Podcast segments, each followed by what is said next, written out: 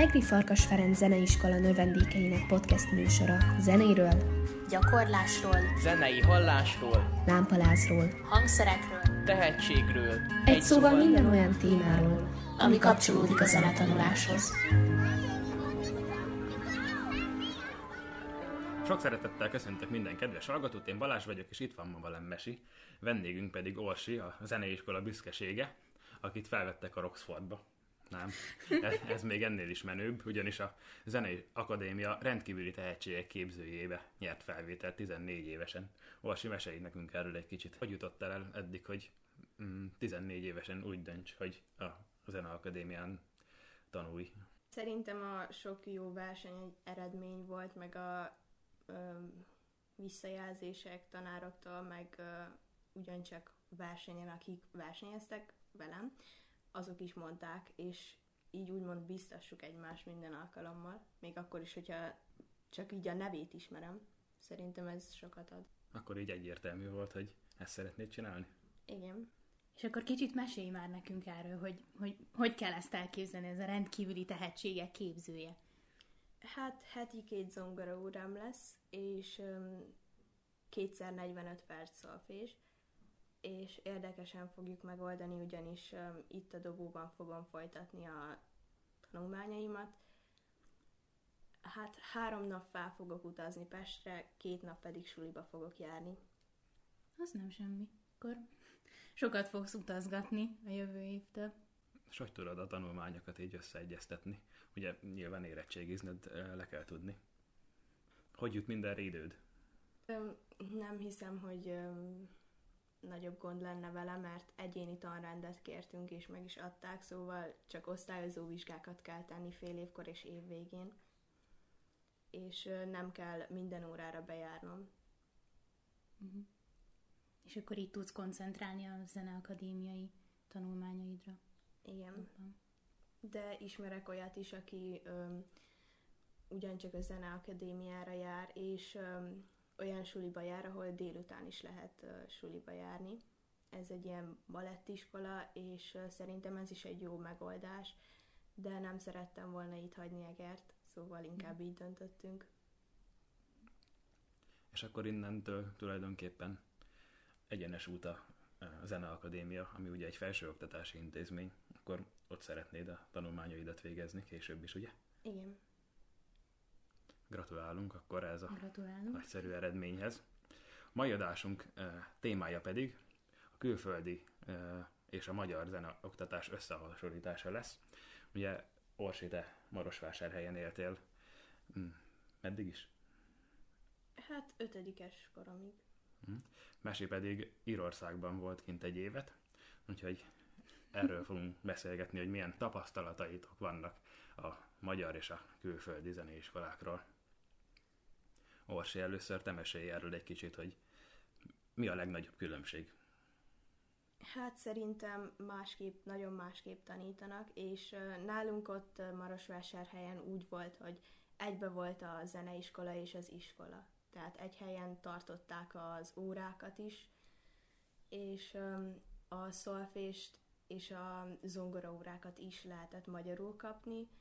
Ez sokat segített, de én váltottam tanárt, és ö, utána román tanárhoz is jutottam, de szerintem nagyon jól megértettük egymást, és így is ö, versenyekre is jártam, ahhoz képest, hogy más nyelven beszéltünk, szerintem így a zenenyelve mindig köztünk volt. És szolfést is tanultál? Románul is? Ö, szolfést nem tanultam románul, csak magyarul, de igazából azt is másképpen tanították. Ott nem szolmizáltunk, de szerintem nem volt nagyon nehéz átszokni. Csak idő kellett hozzá. Hogy kell ezt elképzelni? Nekünk annyira természetes, hogy szolmizálunk, ugye Kodály módszer szerint eh, tanulunk, akkor ott ez egyáltalán nem volt jelen? Nem. Szerintem az volt benne az érdekes, hogy ö, ahhoz képest, hogy Magyarországon itt tanulják, így tanulják, otthon szerintem nem is, ö, sokan nem is tudtak erről a Kodály módszerről, és mégis nagyon jó zenei eredményeket értek el. Írországban sem annyira elterjedt ez a szolmizáció, ez nagyon érdekes, mert amúgy tudják, hogy van ez a Kodály módszer, és tisztában vannak vele, és nagyon tisztelik azokat, akik tudják, hogy, hogy mi ez. Tehát mikor mi kint voltunk, és anyukám ugye zeneiskolában tanított, akkor őt külön kérték, hogy de mondd már el, hogy mi ez a Kodály módszer. Tehát az nagyon nagy dolog, de, de mégsem azt használják, hanem ABC-s névvel mm, csinálnak mindent. Nálatok is ABC-s névvel nevezitek meg a hangokat? Nem. De szerintem így lehet, hogy a felnőttek nyilván tudják mindkét módszer, de szerintem a gyerekeknek így első-második osztályban, amikor megszerzik ezeket az alapokat, még nem tudják, hogy van ilyen. És melyiket tartjátok a hatékonyabbnak, vagy ti így, hogy mind a kettőt tapasztaltátok, melyiket érzitek közelebb magatokhoz? Hát nagyon más amúgy. Mind a kettő más miatt um, könnyebb szerintem. Tehát a szolmizációt könnyebb, amikor így különböző hangnemekbe vagy, úgy könnyebb um, szerintem átkonvertálni így ezekbe a hangnemekbe. Viszont az ABC-s név az uh, egyértelműbb szerintem. És, és uh, szerintem azért tanítják így ABC-s névvel a gyerekeknek, mert, mert úgy szerintem könnyebb nekik megérteni, hogy, hogy hogy van. És szerintem a szolmizáció az zenészeknek egyszerűbb, mert hát így nem tudom, a zenész egy jobban átlátja a, a dolgokat, de hát nem, nem tudom. Én nem nagyon tudok szolmizálni, tehát hogy nekem azért gondolkodnom kell rajta, úgyhogy, úgyhogy nekem az ABC-s név az picivel könnyebb. Akkor igazából neked ez nem attól függ, hogy mm, hol tanultál, hanem hogy melyik a, nem. ami neked könnyebb lenne. Igen, igen. Hát én a szolmizációt ezt viszonylag későn tudtam megtanulni. Hát pontosan nem tudom, miért annyira nem érdekelt a dolog, de most nekem sokkal egyszerűbb. Ugye a szolmizációban a két hang közötti távolság, egy do és egy ré között, ez mindig ugyanaz, viszont hogyha ABC-s névvel mondjuk, mondjuk egy C és egy D között, vagy egy E és egy F között, ugyanúgy szomszédos hangok, de mégis más a távolság. Úgyhogy én a szolmizációt nagyon egyszerűnek tartom. Orsi, te? Hát szerintem szükség van rá, de szerintem azzal a szolmizációval, meg azzal a szolféssal, amit Marosvásárhelyen tanultam, és azzal a szolféssal, amit Magyarországon tanultam, szerintem ugyanúgy el lehet boldogulni. Orsi, te említetted, hogy nektek a iskolán belül volt a zenei tagozat is, ahol lehetett a zenét tanulni. Ez általánosan így működik mindenhol, vagy csak speciálisan abban az iskolában, ahol te tanultál, ott volt így? Szerintem Romániában ez mindenhol így működik, szerintem. És uh, valamerre előnyösebb, mert uh, közel volt egy uh, filharmónia, és oda is jártunk, és előadásokat hallgattunk, és um, a szolfés tanárunk volt az, aki beszélt a művekről, tehát szerintem ez így, um, miután a gyerekek felfogják, hogy mit is jelent ez az egész, uh, nagyon hatékony tanulási módszer. Kötelező volt nálatok zenét tanulni, vagy választható? Hát uh, igazából ez művészeti liceum volt, szóval lehetett rajzot is tanulni, és lehetett zenét is tanulni, Annyi volt a különbség, hogy sokan úgy oldották meg, hogy első osztálytól jöttek ide, és zenét tanultak, és mivel csak ötödiktől lehetett rajzot tanulni, utána mentek át rajztagozatra. És akkor énekórátok ugyanúgy volt, mint itt, vagy az is ilyen választható volt? Nekünk ilyen játék és zeneóránk volt szerintem még így egy-négybe, amikor ott voltam és hát így igazából énekelgettünk, meg az udvaron játszottunk, ennyiről szól, de a szolfés ez komolyabb volt. És akkor hogy érzed, közelebb állott az mm, egész közoktatáshoz a zeneoktatás, így, hogy mm, az iskolában volt, és nem kellett egy külön zeneiskolába járni?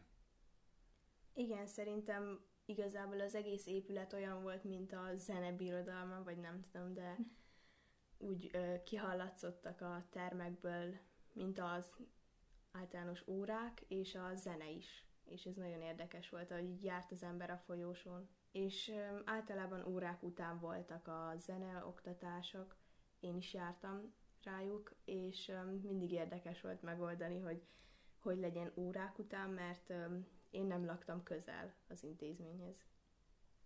Egyébként Magyarországon is vannak ilyen iskolák, ahol a zeneiskola egybe van egy általános iskolával mondjuk, én is ilyenbe jártam általános iskolába, és valóban sokkal mm, egyszerűbb volt ezt megoldani. Írországban ez hogy működik, Mesi? Egybe vannak ott is a zeneiskolák, mint ahogy Orsi mondta, vagy inkább ahogy nálunk jellemző külön? Írországban a zene tanuláshoz nagyon, nagyon érdekes, tehát általános iskolában um, egyáltalán nem kötelező. Ez uh, mindig is választható tantárgy a zene, és zeneiskolába is úgy iratkoznak be a gyerekek, hogy semmi szolfés tudásuk, semmi zenetudásuk nincsen, és a zeneiskolában hát a szülőknek kell hatalmas összeget fizetni, hogy járhasson a, a gyerekük zeneiskolába. És ez, szerintem ez nagyon érdekes, hogy Írországban nem tanulnak szolfést. Egyáltalán. Nincs szolfés. Hanem zeneelmélet van, de az nagyon durván. És a zeneiskolában is így zeneelméletet tanulnak. Tehát, és az tényleg elmélet, semmi gyakorlat. Tehát ilyen, hogy ritmus tapsolás, ilyen nincs. Hanem meg kell tanulniuk a ritmust, meg kottázni kell nagyon jól hármas hangzatokat, meg tehát ilyen összhangzattan szerintem ott is van, de hogy ez tényleg elmélet és hogy egy normál iskolába tényleg választható tantárgy a zene, ami szerintem probléma. Szerintem a, a zene az, az egy nagyon fontos része a kis gyerekek fejlődésének, és, és ez szerintem nagyon érdekes és furának tartom, hogy, hogy így általános iskolában semmi zeneórájuk nincsen. Ez igen, ez valóban nagyon érdekes. Nekünk teljesen megszokott, hogy a magyar közoktatásban be van építve a tanrendbe. Igen, az, hogy igen. nem tudom, heti két énekóra szokott ezért lenni. Igen, szokott. Meg hát ugye van énektagozat is, ahol, ahol több, több óra van, de szerintem Írországban tehát ilyen külön, hogy énektagozatra beíratod a gyereket, ilyen nincs, hanem külön akkor már az egész, is, az egész iskola a zene köré kell, hogy uh, épüljön. És a hangszeres tanulás?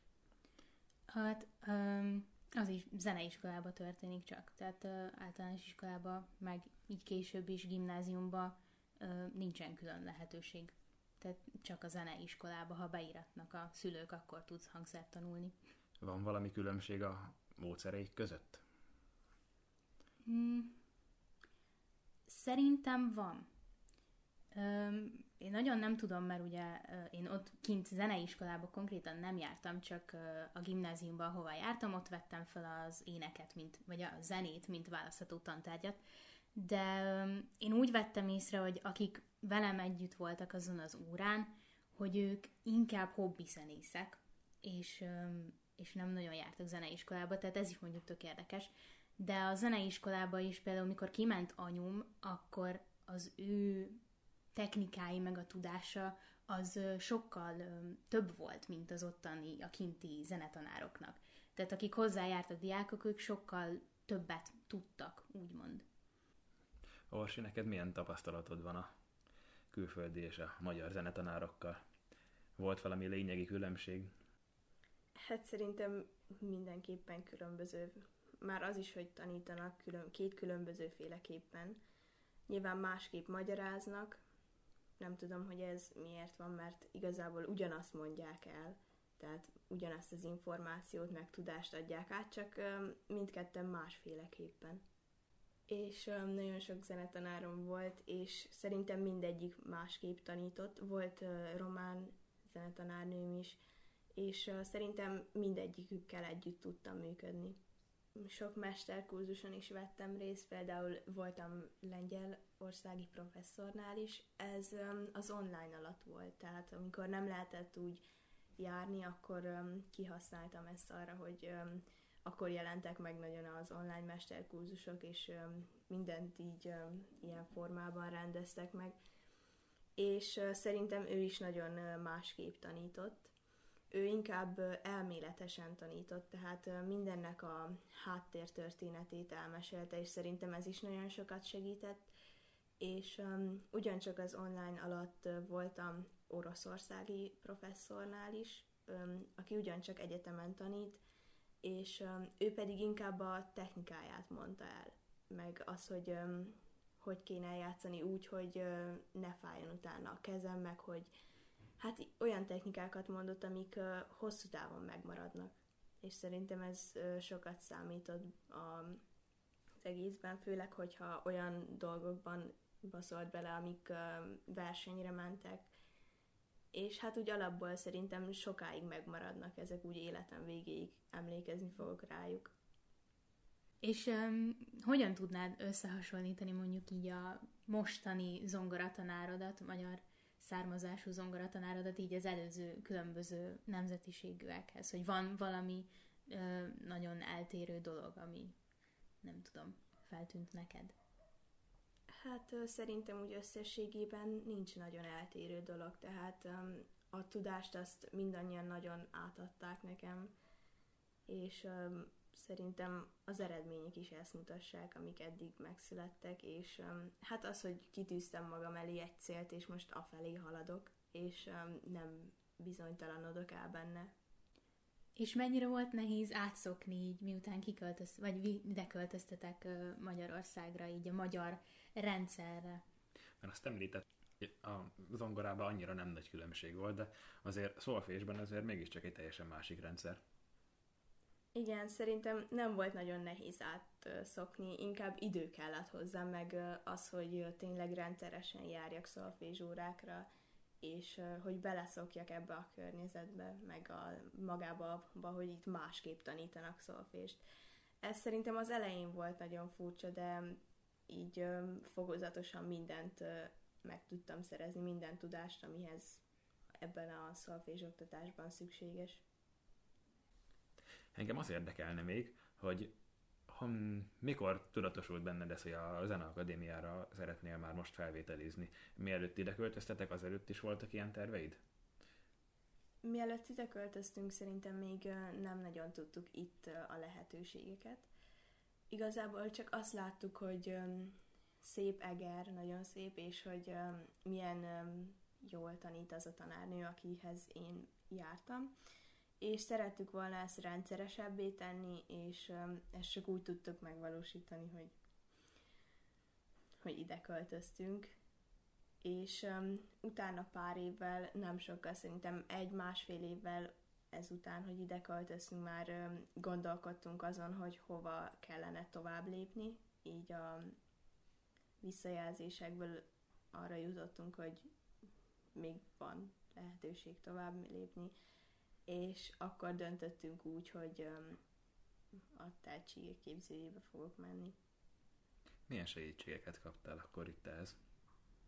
Hát a zongorából mindenképpen nagyon sok segítséget, és szerintem szolfésból is. És um, a felvételin úgy um, szolfésból keveset kérdeztek, és um, hát inkább az alaptudásra. Szerintem ez nyilván azért is van, mert ö, oda kisebbek is mennek. Például egy nyolc évestől nem lehet olyan kérdést kérdezni, hogy most, nem tudom, most írjon dallamot, vagy ilyesmik, ilyesmikre szerintem még nem képes így nyolc évesen. Szóval csak ilyen alap dolgok voltak, ami hát ilyen hallás gyakorlatos dolgok. A zongorát pedig meg volt adva, hogy milyen darabok kellenek, és azokból kértek valamennyit, de nem az összeset. És akkor ugye mondtad még az elején, hogy a Zeneakadémián szeretnél még ezután is majd tanulni, hogy van már valami konkrét elképzelésed, hogy milyen szakon folytatod, vagy mik, mik a céljaid a, a zenével? Hát még nem tudom igazából zongorista szeretnék lenni, az biztos.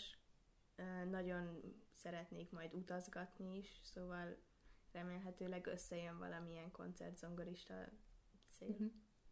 Na, hát sok sikert kívánunk akkor neked. Köszönjük, hogy itt voltál, Vas, és nagyon gratulálunk ismét ez a nagyszerű eredményedhez. Rendkívüli eredményhez. Így van. Köszönöm. Köszönjük szépen, hogy minket hallgattatok, tartsatok velünk legközelebb is, addig pedig kövessetek minket a közösségi oldalainkon, Instagramon, Twitteren és Facebookon. És ne felejtjétek, mi mindannyian azért járunk zenesuliba, mert zenélni jó.